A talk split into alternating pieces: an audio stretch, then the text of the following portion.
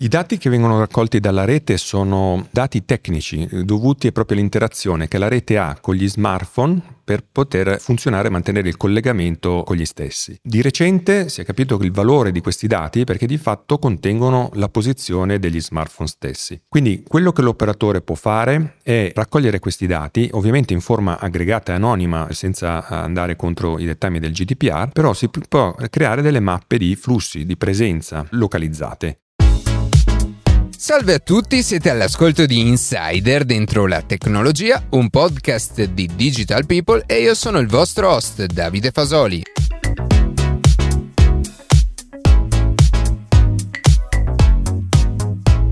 Oggi scopriremo con Wind 3 cosa significa fare innovazione nel settore delle telecomunicazioni e quali sono le nuove tecnologie che stanno implementando. Prima di passare alle notizie che più ci hanno colpito questa settimana, vi ricordo che potete seguirci su Instagram a chiocciola dentro la tecnologia, iscrivervi alla newsletter e ascoltare un nuovo episodio ogni sabato mattina su Spotify, Apple Podcast, Google Podcast oppure direttamente sul nostro sito.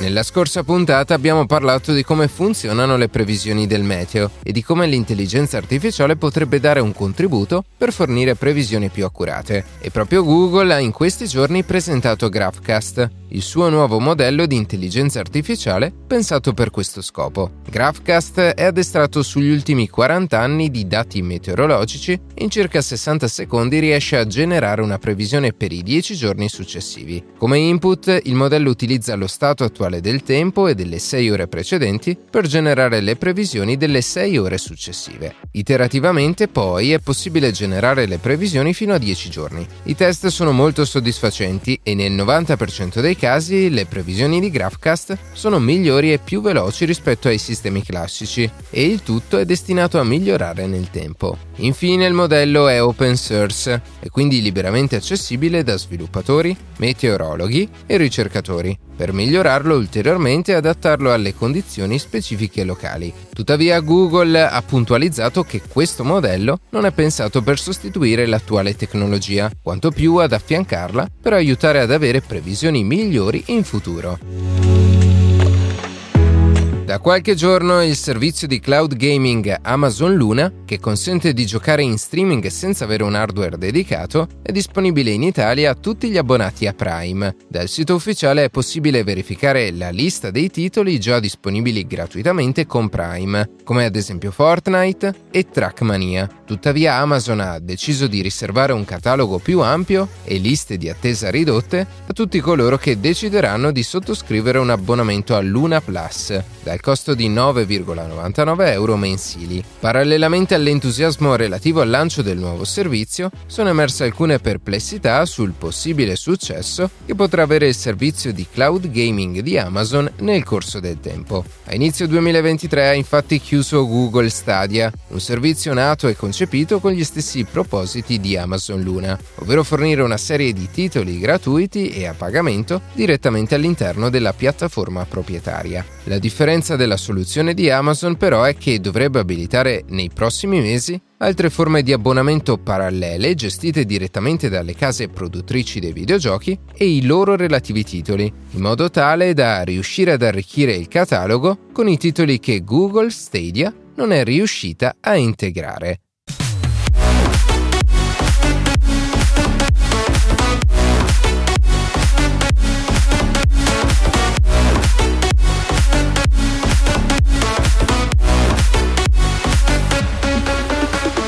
In un'epoca in cui la connessione mobile è diventata una componente vitale della nostra quotidianità, esplorare le sfide e le soluzioni all'avanguardia è fondamentale per comprendere come si sta ridefinendo il futuro delle telecomunicazioni con l'obiettivo di innovare e anticipare le esigenze dei consumatori. E per capire come una società come Wind3 sta contribuendo a plasmare questo futuro e come sta affrontando le sfide di un mondo sempre più interconnesso e digitale, è con noi Giorgio Ramenghi, Innovation Manager di Wind3. Benvenuto Giorgio. Grazie, grazie a tutti, ciao. Innanzitutto Wind 3 la, la, conosciamo più o meno tutti, ma eh, di che cosa vi occupate? Raccontaci un po' eh, che cosa fate e un, un po' di vostri numeri. Wind 3 nasce dalla fusione di Wind 3 oramai sei anni fa, quando appunto gli azionisti hanno deciso di unire le due operation in Italia e, ehm, da subito si è caratterizzata da un forte rinnovamento e investimenti per creare la migliore rete d'Italia. Eh, la modernizzazione della rete è iniziata subito grazie alla, alla, necessità proprio di unire le due attività e questo ha portato Win3 per prima a creare, a porre le basi per gli sviluppi di quella che sarebbe poi stata la rete 5G. Grazie a questo, infatti, la copertura di Win3 oggi eh, raggiunge il 96% della popolazione in 5G, cosiddetto DSS, e supera per due terzi la copertura in TDD, ovvero un 5G veloce e potente che arriva fino ai nostri smartphone. Win3 non è soltanto eh, copertura connettività, ovviamente operiamo anche nella rete fissa, ma eh, ha intrapreso di recente una struttura multiservizio, per cui abbiamo, oltre alla luce e al gas, lanciato ormai da un paio di anni, aggiunto di recente al nostro portfolio le assicurazioni. Il nostro punto vendita quindi è un punto importante di incontro, soprattutto dove i nostri clienti possono essere, ehm, eh, da cui può essere spiegato, può essere raccontato come, come funzionano i, i servizi e quindi accuditi nostri, dal nostro personale e eh, dove i, le, le, famiglie possono trovare le soluzioni a diverse, a, a diverse esigenze. Ok, hai parlato di copertura 5G.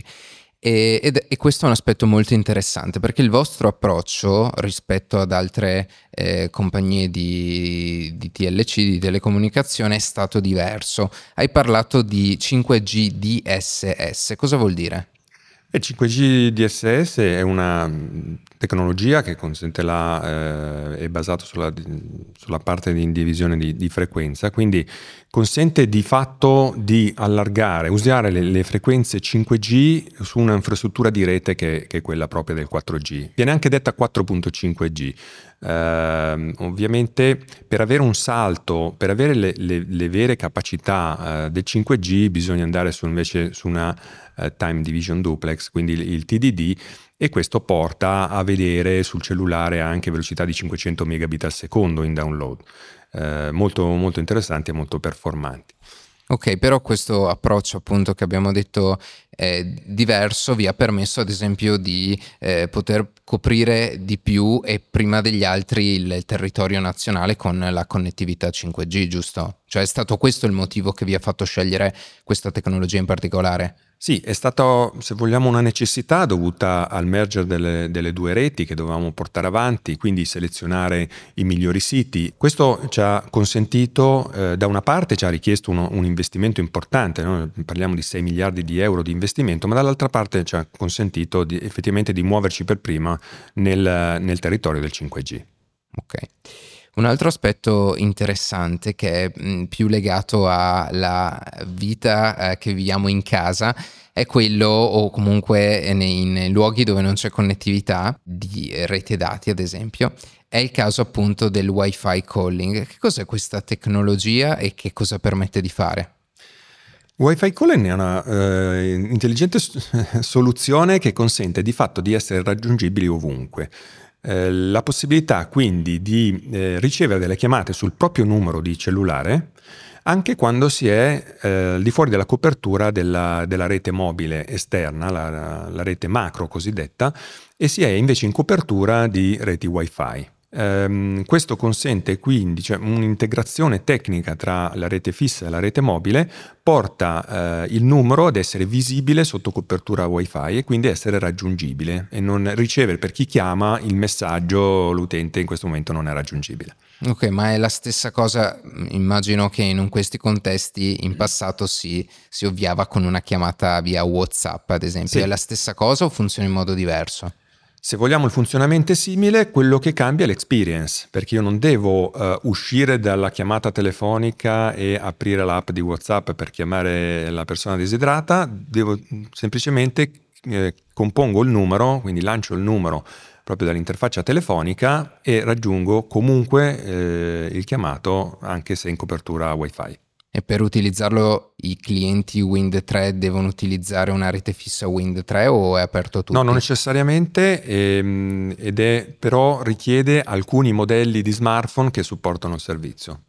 Ok, però appunto come dicevo immagino che sia una funzione ottimizzata rispetto ad esempio a una chiamata WhatsApp, eh, i, i dati vengono ottimizzati per fare quel tipo di attività. Assolutamente sì, comunque la voce tipicamente non ha uh, particolari esigenze di banda, per cui funziona direi in, direi in tutte le, le, situazioni. Ok, passando a un'altra eh, tecnologia o comunque un altro approccio innovativo a quello che fate, è legato ai dati. Chi, eh, un operatore TLC, raccoglie un sacco di dati dalla, dalla sua rete e come possono essere utilizzate e per cosa possono essere eh, utili questi, questi dati sia per voi, immagino, e anche però per l'utente finale. I dati che vengono raccolti dalla rete sono eh, dati tecnici dovuti proprio all'interazione che la rete ha con gli smartphone per poter eh, funzionare e mantenere il collegamento eh, con gli stessi. Um, di recente si è capito il valore di questi dati perché di fatto contengono la posizione degli smartphone stessi. Quindi quello che l'operatore può fare è eh, raccogliere questi dati, ovviamente in forma aggregata e anonima, eh, senza andare contro i dettami del GDPR, però si può creare delle mappe di flussi, di presenza eh, localizzate avendo chiaramente l'informazione di quante persone si trovano in, in, un ambiente, in un ambito o in qualunque momento, si possono creare delle viste interessantissime che riguardano tipicamente la mobilità, la mobilità dei cittadini, la mobilità pubblica, i turisti, quindi tutte le, le applicazioni legate al turismo con le visite, le presenze e andare eh, nel dettaglio di analisi che per esempio consentono di capire se una persona risiede in un posto e, vedi, e, e, evidentemente ci vive oppure se la residenza è, eh, poi non corrisponde a quello che è il reale domicilio che viene utilizzato. Questo è un esempio di quello che si può fare, ma direi che queste analisi consentono delle viste dinamiche eh, che sono molto interessanti. Per esempio per il turismo eh, tipicamente gli operatori turistici sanno da dove provengono i visitatori, raramente sanno dove si, dove si, spostano, dove vanno dopo essere stati in un luogo. Quindi invece eh, con questi, eh, queste soluzioni di analytics si possono inseguire proprio eh, queste persone e capire, sempre ovviamente in forma anonima, eh, dove sono, dove si spostano i flussi dopo essere stati in un punto di interesse. Ok, questo tecnicamente come avviene? Cioè questi dati anonimi, questi, ehm, questi smartphone alla fine, perché poi quello che conta è lo smartphone che è collegato all'antenna, come vengono visualizzati mh, mm, per essere utilizzati? Vengono visualizzati in dashboard, quindi okay. si creano delle viste che possono essere dei diagrammi, delle, degli istogrammi, delle torte, quindi eh, da un punto di vista aggregata e statistica, o delle mappe quindi eh, possono essere visualizzati su mappe, si possono dare anche delle rappresentazioni dinamiche in cui le, i punti si spostano sulle mappe e si capiscono bene i flussi, per esempio, dove si congestionano, dove si accumulano eh, questi punti, determinati orari, ripetendo le analisi periodicamente nel corso della settimana, nel corso del, dell'anno, per vedere appunto fenomeni come possono essere il pendolarismo, l'utilizzo dei mezzi pubblici, per eh, ottimizzare, efficientare quello che sono le, le infrastrutture e le risorse. Ok, e la posizione o comunque que- la posizione di, di, questi flussi viene determinata con una singola antenna oppure con una triangolazione? Vengono determinate con le, con le antenne, tipicamente con le singole antenne poi si possono fare delle analisi più raffinate di triangolazione e eh, si possono anche aggiungere informazioni da fonti diverse, quindi l'insieme di eh, l'arricchimento dei dati, come viene detto, consente ovviamente delle indagini ancora più, più interessanti. Una cosa che facciamo è anche quella di andare a eh, proiettare, valutare la, la, la, capacità di spending delle persone che si muovono con gli smartphone di cui stiamo parlando ehm, andando a eh, ipotizzare sulla base di parametri che conosciamo, per esempio il modello dello smartphone stesso, e lo spending che la persona ha in termini di con noi, con, in termini di, proprio di uh, connettività, di spesa che ha con, con Win3 e, ed altri parametri come la residenza, siamo in grado di creare un profilo macro alto, basso e medio spendente e, e, e vedere come questo profilo poi può interessare per analisi di, di mercato. Ok, quindi sono uh, dei dati che possono tornare utili a una pubblica amministrazione, ma anche a una, una, società che vuole vendere dei propri prodotti o servizi. Esatto, come Wintre Business dialoghiamo molto con le pubbliche amministrazioni, con società, aziende che possono uh, migliorare la propria offerta, studiare per esempio la propria presenza. Siamo stati di recente al Salone del Franchising e eh, abbiamo capito quale può essere l'importanza per le, le, aziende che lavorano in franchising di capire dove aprire un nuovo punto eh, vendita, un nuovo punto di presenza. Chiaramente gli analytics sono la base per studiare esattamente dove, dove muoversi e dove investire. Ok, facendo un salto di argomento all'inizio, parlavi anche del vostro ingresso nel settore assicurativo. Perché una società che fa telecomunicazioni, si occupa di telecomunicazioni, eh, esplora anche altri, altri mercati?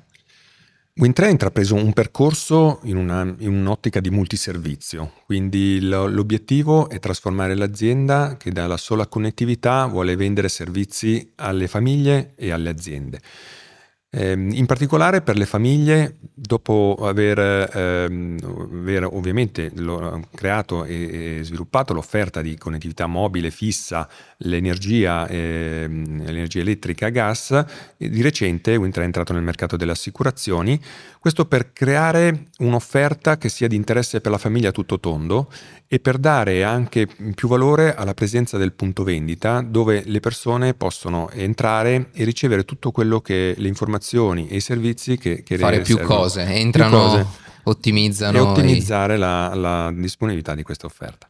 Va bene, e un ultimo aspetto, parliamo un attimo di futuro, e cioè eh, abbiamo parlato appunto di, di, queste tecnologie innovative che, che utilizzate, del, della raccolta dei dati e che cosa può permettere, ma il futuro della connettività che cos'è? È il 5G o ci sono altre tecnologie che, che arriveranno?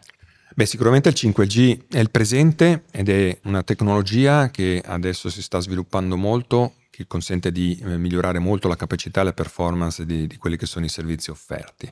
In particolare il 5G oggi viene usato e sviluppato molto anche in ambito aziendale e vorrei citare l'applicazione che abbiamo appena presentato del porto di Genova eh, dove andiamo a creare una bolla 5G, una mobile private network dove vengono sviluppati poi tutti i servizi legati alla logistica del porto, lo spostamento delle gru, dei mezzi e, e degli operatori, tutti connessi in 5G. Questo per garantire la massima performance e sicurezza, perché quello strato di 5G è, è offerto da una rete pubblica, ma è eh, a tutti gli effetti dedicato all'operatore portuale.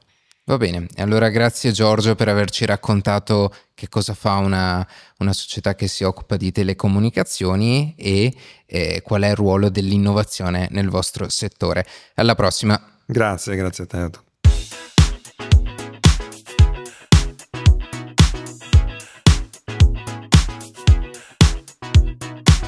E così si conclude questa puntata di Insider dentro la tecnologia. Io ringrazio come sempre la redazione e in special modo Matteo Gallo e Luca Martinelli che ogni sabato mattina ci permettono di pubblicare un nuovo episodio. Per qualsiasi tipo di domanda o suggerimento scriveteci a redazione chioccioladentrolatecnologia.it, seguiteci su Instagram a chioccioladentrolatecnologia dove durante la settimana pubblichiamo notizie e approfondimenti. Qualsiasi caso nella descrizione della puntata troverete tutti i nostri social. Se trovate interessante il podcast condividetelo che per noi è un ottimo modo per crescere e non dimenticate di farci pubblicità. Noi ci sentiamo la settimana prossima.